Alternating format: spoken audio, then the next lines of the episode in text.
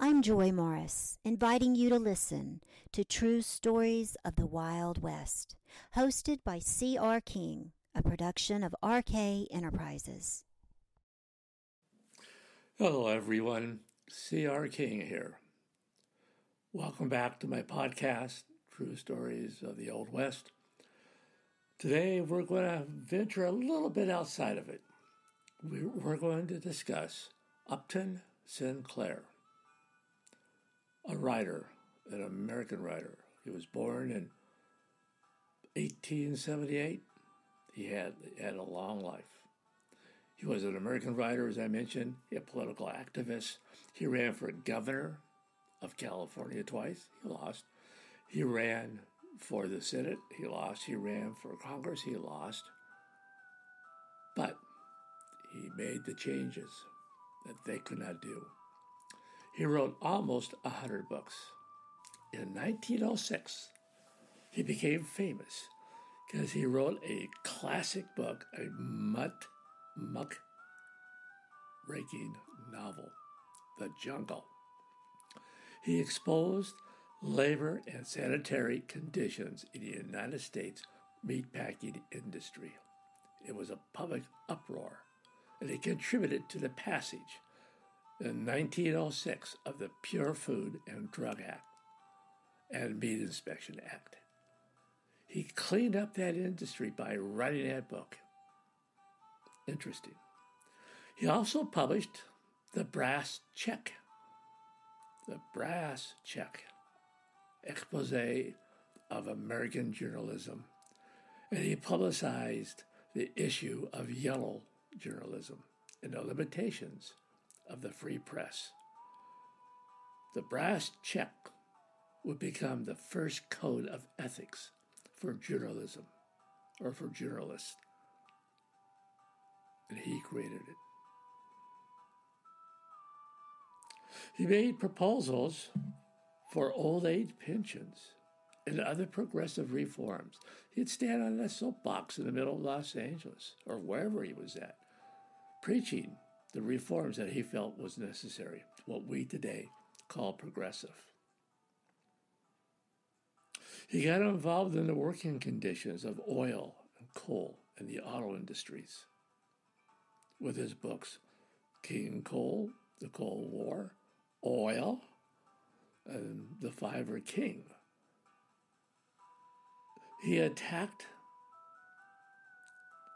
he attacked John D. Rockefeller in his book for his role in the massacre, the Ludlow massacre, in the coal fields of Colorado.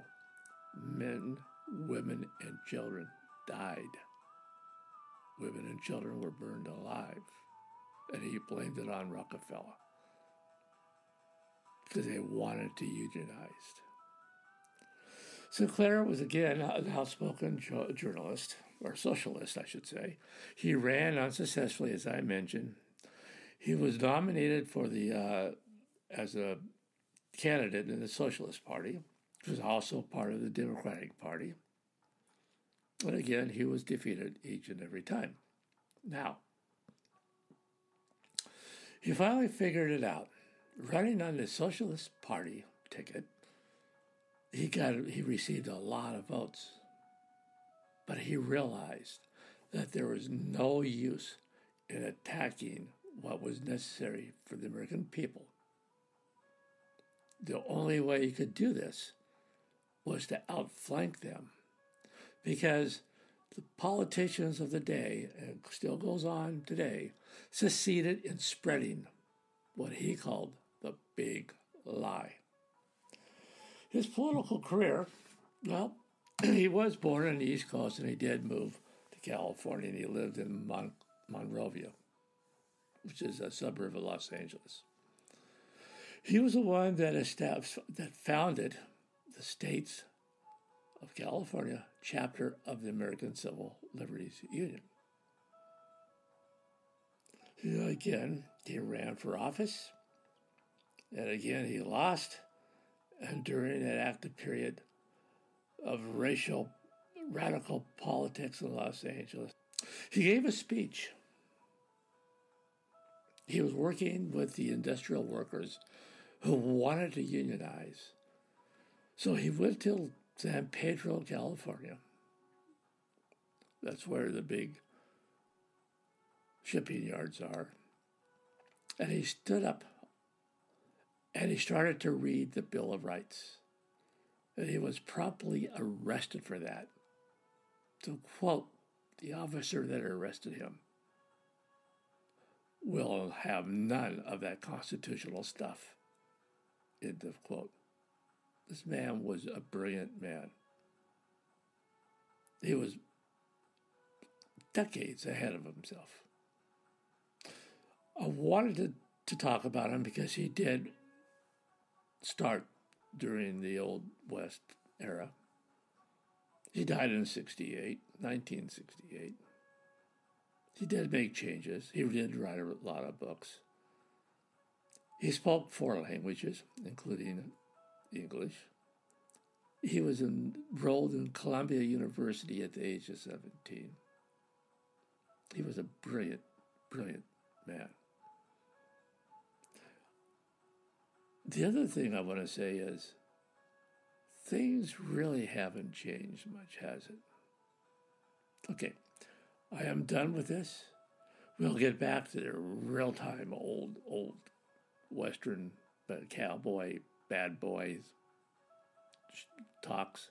Stay tuned next for week, next week's tale. I'm signing off and thank you for your time. And don't forget my books The Last Deputy, Fraternity of Gunslingers, True Stories of the Wild West, Volumes 1 and 2 and a current book of current times, lies, and betrayal, all by C.R. King. Take care, and thank you so much. Bye bye.